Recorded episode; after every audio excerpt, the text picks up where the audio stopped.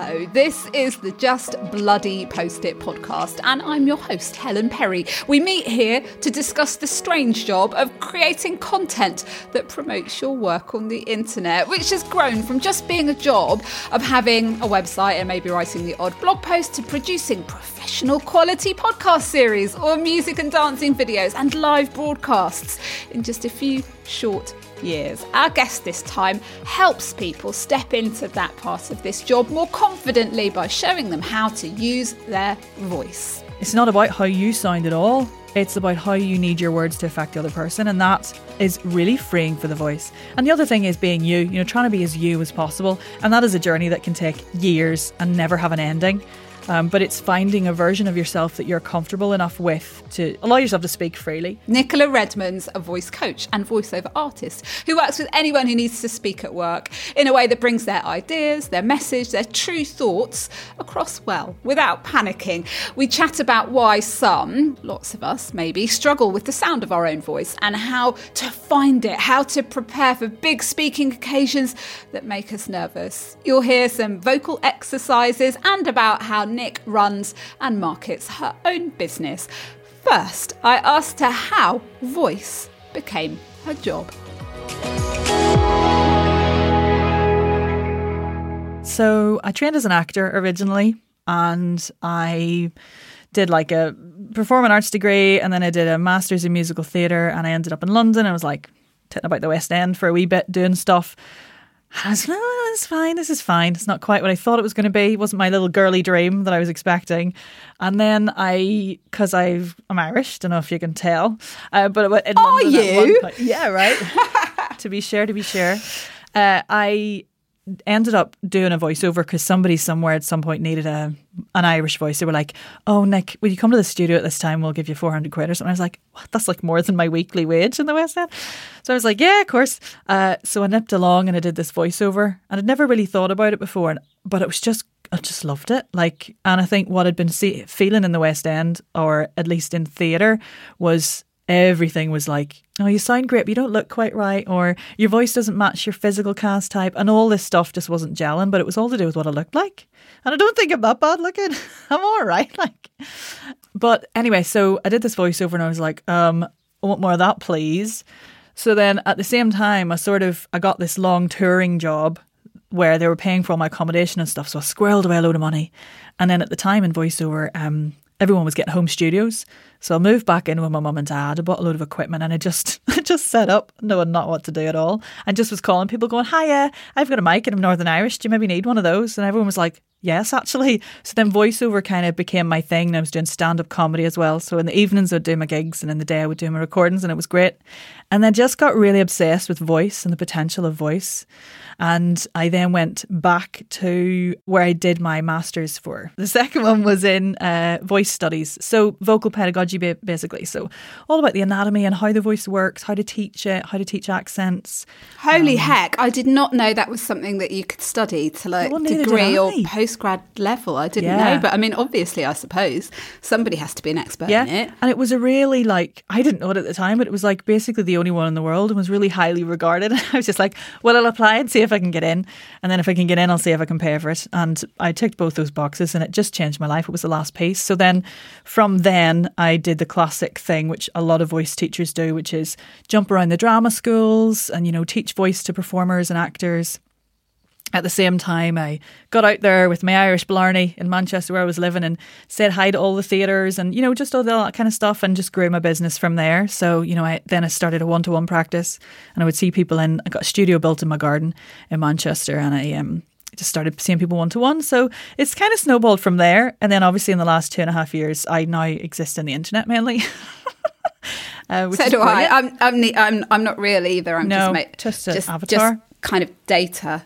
This is AI me. So so basically now the exciting thing for me as a podcaster and a voiceover artist, but also as someone who knows a heck of a lot about the instrument, is that now I get to work with uh, mainly people who work on microphones.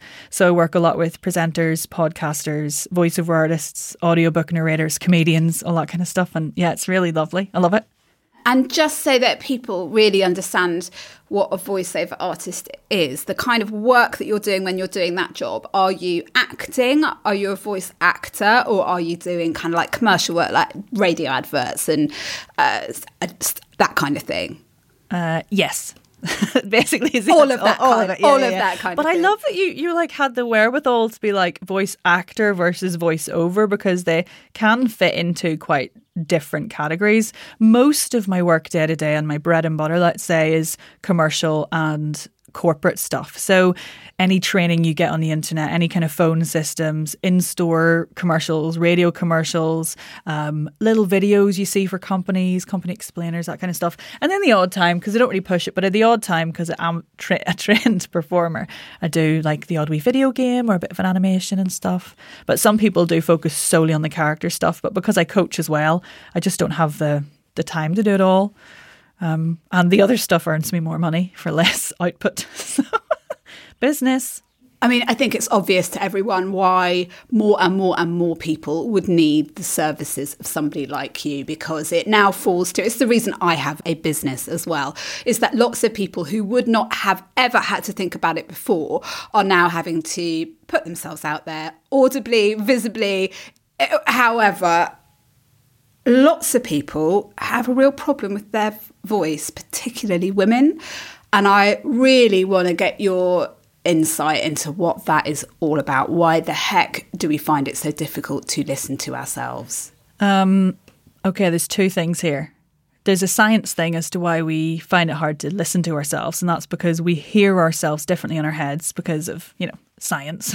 when we hear in our heads, we hear both the sound that's come out of our mouth and into our ears, but we also hear and feel our voice through ourselves, if you know what I mean. So we're getting like a weird stereo thing going on. So we hear ourselves differently because then when we play ourselves back, we only hear um, the the input from the outside. We don't get the feeling from the inside and the voice sound from the inside. So we literally sound different. That's the science of it. But the more complex and excuse expletives, I'll take about like reason for females particularly not liking their voice is society and the media and the workplace because um take something for example a feature like vocal fry um, which is often in the media and that is where potentially at the end of the sentence you end up sort of dropping down into something that's kind of croaky at the end um, it's um, very popular or has been popularized by American reality TV stars. Um, um, okay, I, like, hold, uh, hang on, like hang on a minute. The Kardashians, Do, right? Kind of got it. Thank you.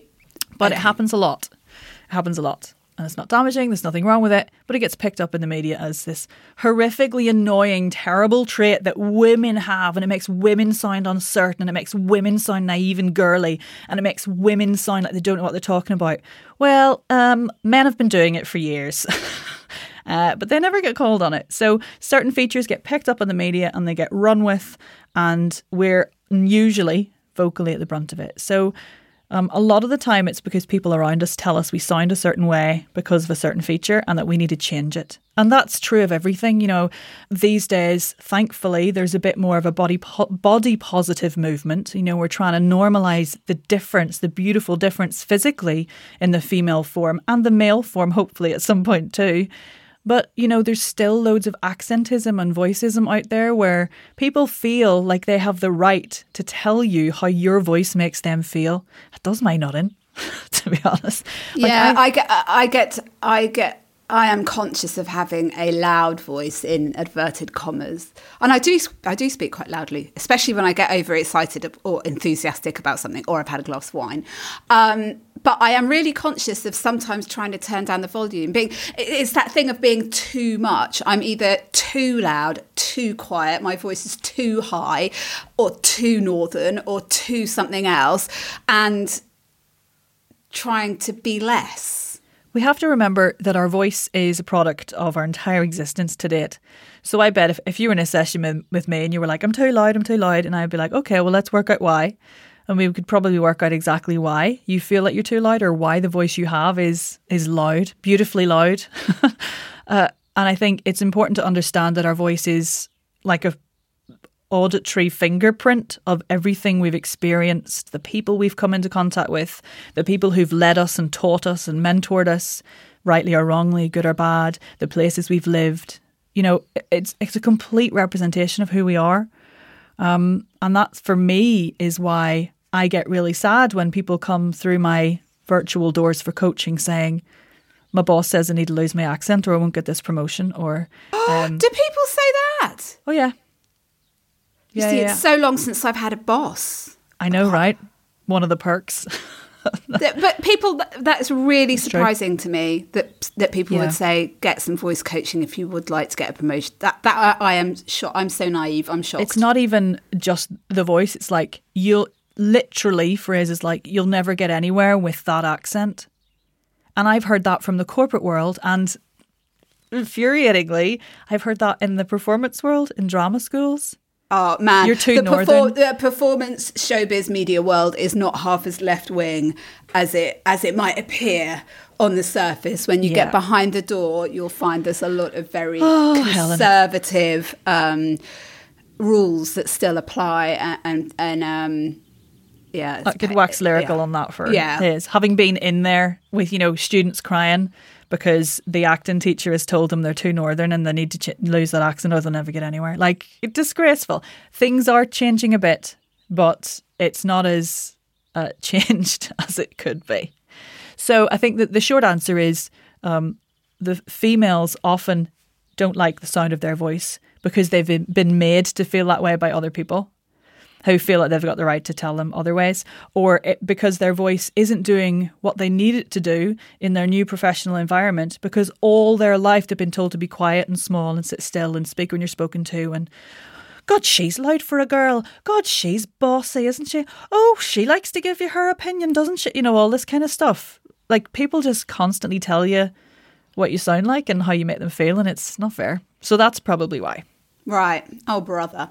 Um, so if we accept that this next part of the conversation is not about changing your voice, it's about how can you use your voice better or get more comfortable with using your voice so it does start to do some of the things that you need it to do. It kind of didn't occur to me really that you could work with your voice in that way before I I started thinking about this conversation. Like I've become accustomed to speaking on a microphone through practice, but not really through any given technique. So, what kind of techniques do you teach people to, to use their voice better? So, there's loads of like vocal healthy technical stuff you can work on, like the fundamentals of voice are physical alignment and tension release, adjusting your posture. Yeah, if you could see us, you could see that as the minute somebody says that, you start to sit up straight. So yeah. Is it yeah. literally that? Sit, sit yourself up straight or stand up? Um, or how yeah. would you normally do it? Rather than thinking of the word straight, because your spine's not straight and your body's not straight, I think of words like lengthening, widening, and softening. So it's about lengthening the torso, getting the feet on the ground, widening the shoulders, softening the body on the in breath, and just trying to release as much tension as possible and not jutting forward towards the microphone with your chin, which happens a lot in podcasting. Um, so physically, there's obviously things you can do for the body, the breath, um, playing around and exploring your vocal range and your resonance range or the tonal qualities that you have access to, and articulation, of course. So if you keep tripping up over the same words, write them down, work out what the common letters are, get some tongue twisters that work those letters, and play around with workshop and kind of getting used to those sounds, you know, releasing the articulators, toning the articulators, that kind of thing.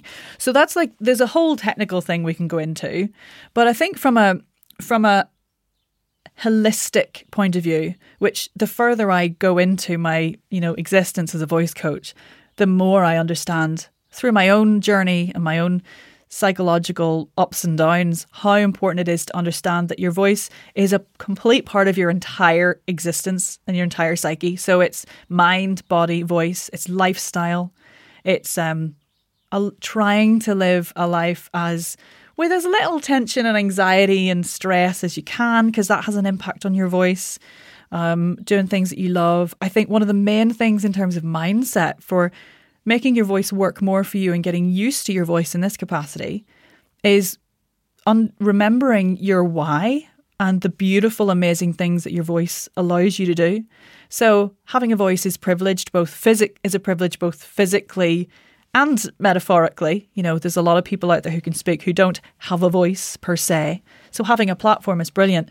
And it's about understanding that um, your voice allows you to communicate everything. It allows you to have a relationship with your partner. It allows you to support your partner and your friends. It allows you to make people laugh. It allows you to have big conversations. It allows you to order a coffee. So it just allows you so many things. And understanding and rationalizing that, regardless of how society has made you feel about your voice, it still brings you through your day. It still helps you communicate your way through life. And that is incredible. So I think that's a really useful reframe. I think the way you've just described that has helped me to clarify why I find voice work um, comfortable. I think I probably find that I can use my voice to express my thoughts and feelings more easily than I can by writing something down on paper. And other people, uh, other people would be exactly the opposite. So that must be why I find it a more natural, comfortable environment. And also, what you've been saying gets me in touch with what I believe about voice work is that there's a there's such there's real element of performance in it because you're you're storytelling still. Again, like you would with a pen and paper. You're you're telling a story of like what you're feeling or what you'd like to get across, what you'd like people to understand. Do you, you must agree as a performer, I assume. Yeah, absolutely. But I think one of the I you, one of the things you'd asked me to think about was who I think are good speakers. I was sat here going, I could I could pick people like who speaks well, but the truth of it is, and I think you're a beautiful example of this, is that you really believe in what you've got to say. Like you really believe in your message and you really want to get it out there and you want to help people and you want to make sure people know this information. And I think that has to be at the core of all of it. Like when we think, when we analyze, if you analyzed yourself in a situation where you were with your mates and a glass of wine and you were putting the world to rights and you were talking about all the things that gaggles of women talk about or multi-sexed you know gendered uh, groups of people talk about and you're engaged and like everything's you really believe it and you're having a great time and you're relaxed and you're comfortable you never lose your voice right? If you think about a situation where you've got to go and talk to the bank manager or you've got to have a business conversation that's tricky or you've got to go live and all this kind of stuff, there's often this barrier in place, which is like, well, I have to be a certain way to have this conversation and I have to such a thing. And, you know, and you might not be thinking about it from a voice perspective, but you're certainly thinking about it from a persona perspective and, and like a physical existence, like in that actual space. You know, I need to, I often think, you know, I'm a bit of an old creative agent, so I never really look tidy or you know. But if I was going somewhere to have one of those conversations, I'd tidy myself up and I'd I'd put on my best voice. And those are the situations where we often stumble and we don't uh, get our message across because we don't feel quite ourselves. So I think yeah. at the root and of it, we don't believe it. We don't believe in ourselves in that no. situation for whatever again for whatever reason that yeah. might go go back your entire life. But yeah, if you don't believe in your message and you don't like you don't really know what you're talking about, want to spread that message and feel passionate about it, then it will be harder for you. So there is due diligence to be done there as a business person, um, understanding what it is you're talking about and what you're I don't know what the term is these like zone of genius or like whatever it is. Yeah, and who you're talking to, and who you're uh, talking who, to, who, who, are the, yeah. who, who, are the people that you really want exactly. to connect with? Because if you can envisage that person or people, then loads easier. You yeah, can start using you, the right language and stuff, and how you want to make them feel. I always reframe it like that. It's like it's not about how you sound at all. It's about how you need your words to affect the other person, and that is really freeing for the voice. And the other thing is being you, you know, trying to be as you as possible. And that is a journey that can take years and never have an ending. Um, but it's finding a version of yourself that you're comfortable enough with to allow your voice to be to to sort of allow yourself to speak freely. Like I, I remember when I started as a voice coach, I had never taught anybody anything. Like, and I, I part of the the course, the masters, was understanding pedagogy or the art of teaching. I haven't, I haven't not taught anybody anything, right? And the first time that I did a little micro teach on that course, I like literally scripted it word for word and I learnt it like a monologue. And at the end, everybody did it. And at the end, I just cried. I just broke down because it was such a different status shift. And that was not my voice. And my entire journey as a as a pedagogue now, like as a teacher of voice, is is finding that I can just be me and embody the voice that is me and say the words that still sounds like smart and intelligent, but I don't have to pretend to be anything else. And I think sometimes when we go online and we represent our business and all that kind of stuff, we do lives, we feel like we have to be a certain way in order to present the stuff and to be taken seriously. And it's a big old journey. But even when I look at myself from the first live I did at the start of lockdown, because I wasn't doing lives like, uh, I, I'm like, hello and welcome. It's me with your voice tip of the next quick voice tip. Uh, let's think about the larynx or whatever. It was absolutely horrific. They're still on YouTube. I should take them off, mainly because they've got terrible hair, you know, terrible lockdown hair. So the point is, it's about finding who you are vocally in this space that you have to be in. And that's all linked to message and the impact you want to have and all that kind of stuff. And behind that then is the breath and the release and the resonance and the articulation and all that kind of thing. Do certain people maybe feel their voice isn't isn't working for them very well because of some re- reasons like that, like they're holding on to tension in a certain place and it's affecting how they, it's probably making them sound different when they do that kind of speaking to they would in real life, as you just described. Yeah, so the main thing that hinders people when they're in a live presenting environment is the tension that comes with nerves or adrenaline, whether you feel you have nerves or not.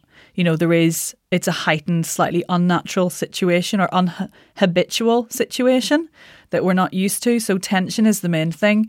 So, when we get tense or full of adrenaline, it's harder to let the breath in in an efficient way. It's harder to for the voice to sort of regulate itself and support itself, and it's harder for the vocal folds to close and and all that kind of thing. And we start kind of you know the shoulders get a bit held and we start jutting the chin forward and we, we're not kind of grounded and connected to the floor and we kind of pace around or we're kind of up in our bodies. Physical tension is the main thing. And what that leads to long story short, is uh, lack of consistency in the voice. So, for example, and vocal tiredness. So, if you were had to record ten podcast episodes, you might find that the one at the start sounded different to the one at the end. Or if you had to present at a conference, you might find that after half an hour, your voice is just exhausted because of the adrenaline and the tension and how much harder it is to voice. So, most of the vocal issues that I see that pop up are to do with the voice and speaking being more effortful than it needs to be.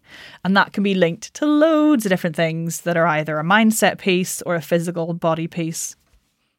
And real life stuff is coming back now. Like I've got I've got to speak at a real life event later in the year, kind of the first time in this in this job that I have now.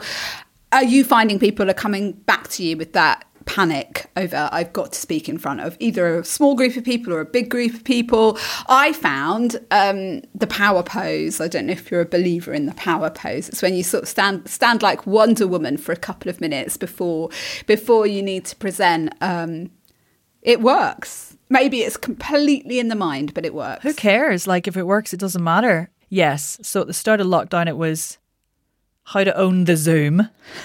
And now it's How to Own the Room, Not the Zoom. Again, there's an amazing book by a lady called Viv Groskop called How to Own the Room. And the most important thing is, it's a learned skill. Like I think she literally says, no one wakes up as, as Michelle Obama. and that's so true.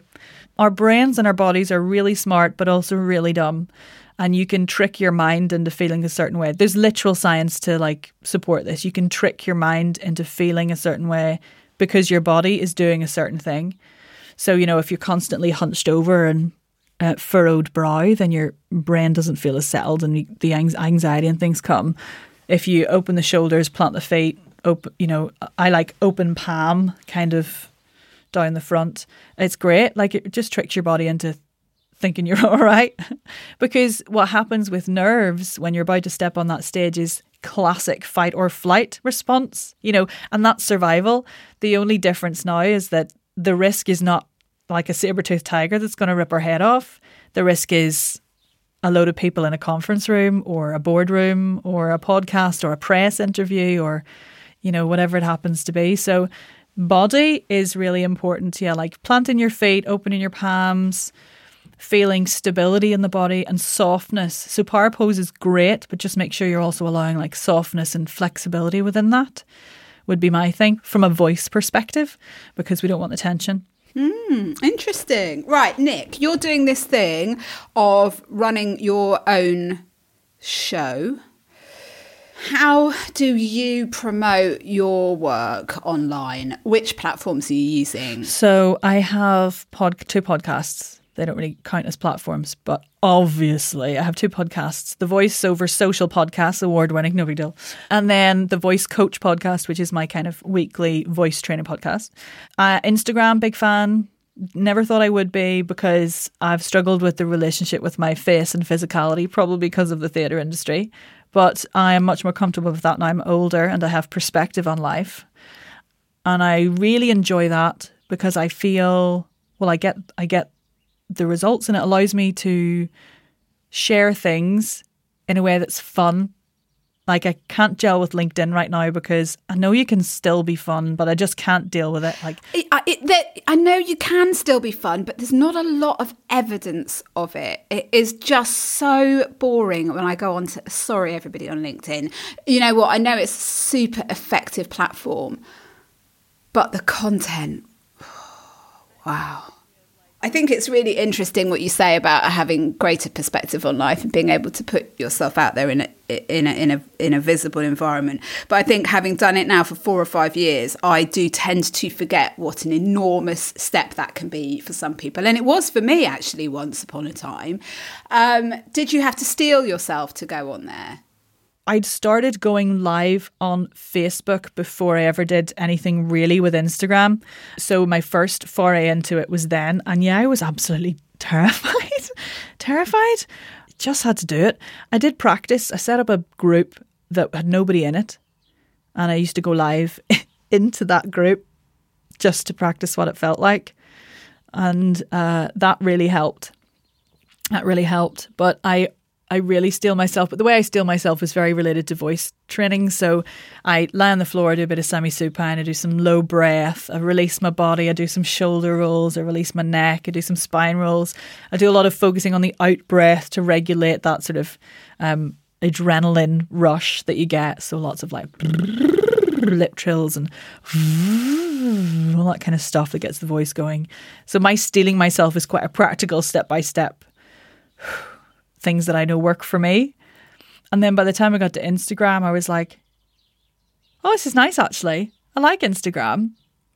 I like it to a certain degree, and then also I get, oh God, I need to post something, and but that's all about strategy and understanding my business shape and you know linking everything in. So I'm still I'm still very much learning, but I feel less of a um, square peg round hole doing something fun and silly on Instagram than I do if I try it on LinkedIn.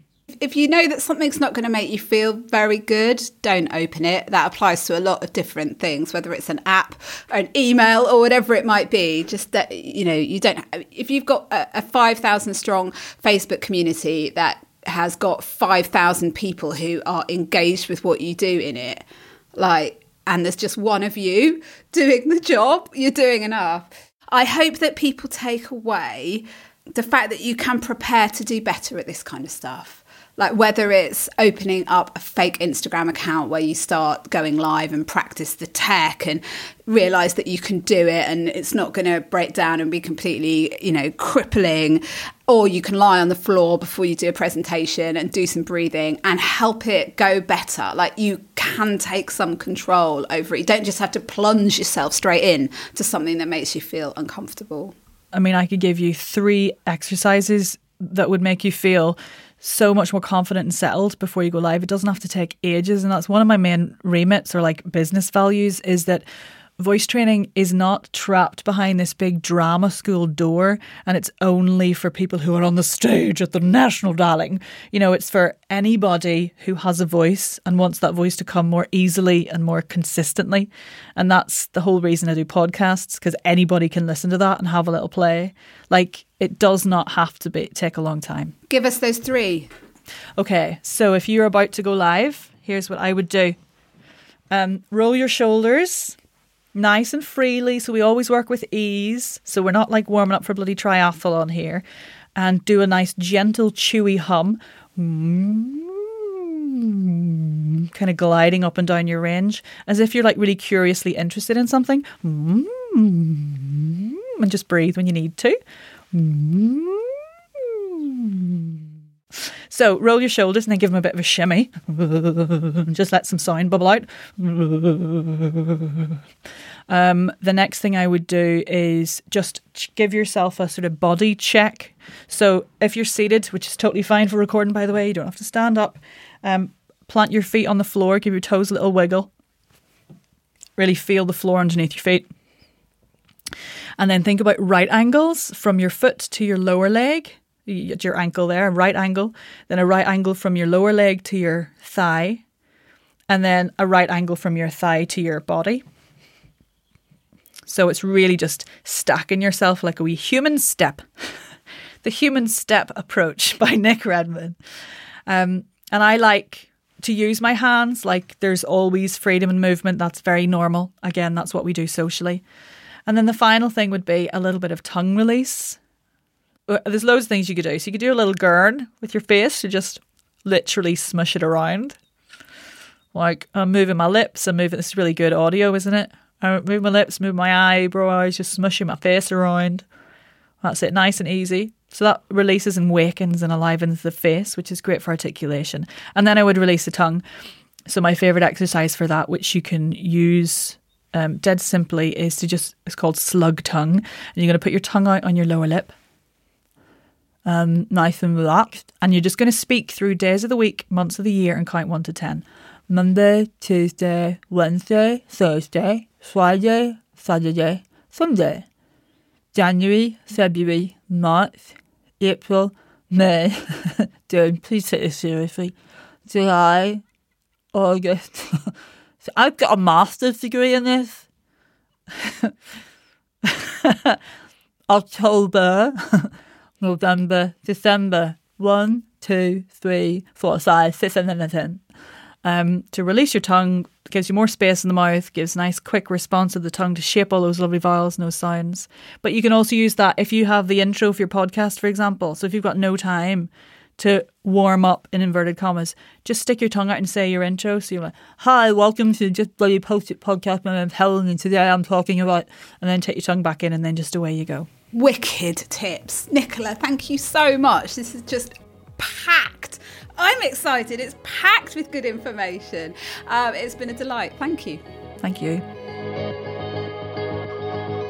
I love how, whatever you think about what you can and can't do, there are always ways and techniques you can learn to make it easier. So please stop telling yourself, if you do, that you don't like your voice. It makes me sad to think of it. It's one of our greatest tools for connecting with others. My tip to add to what Nic says is to force yourself to listen back to recordings, to voice notes or lives or Instagram stories, whatever it might be. It just gets you used to hearing yourself it's nothing for me now to hear my voice played back, and it'll just help you also pick up those things you're doing as a sort of nervous vocal tick. I noticed just recently that I say actually about 20 times in every podcast interview, and it's a bit annoying actually. So listen back, it'll make you better thank you for coming. Do you subscribe? Subscribe. You won't miss an episode. And this one was super useful. Nic is great. So please share it with your friends. And I'll be back soon. Bye.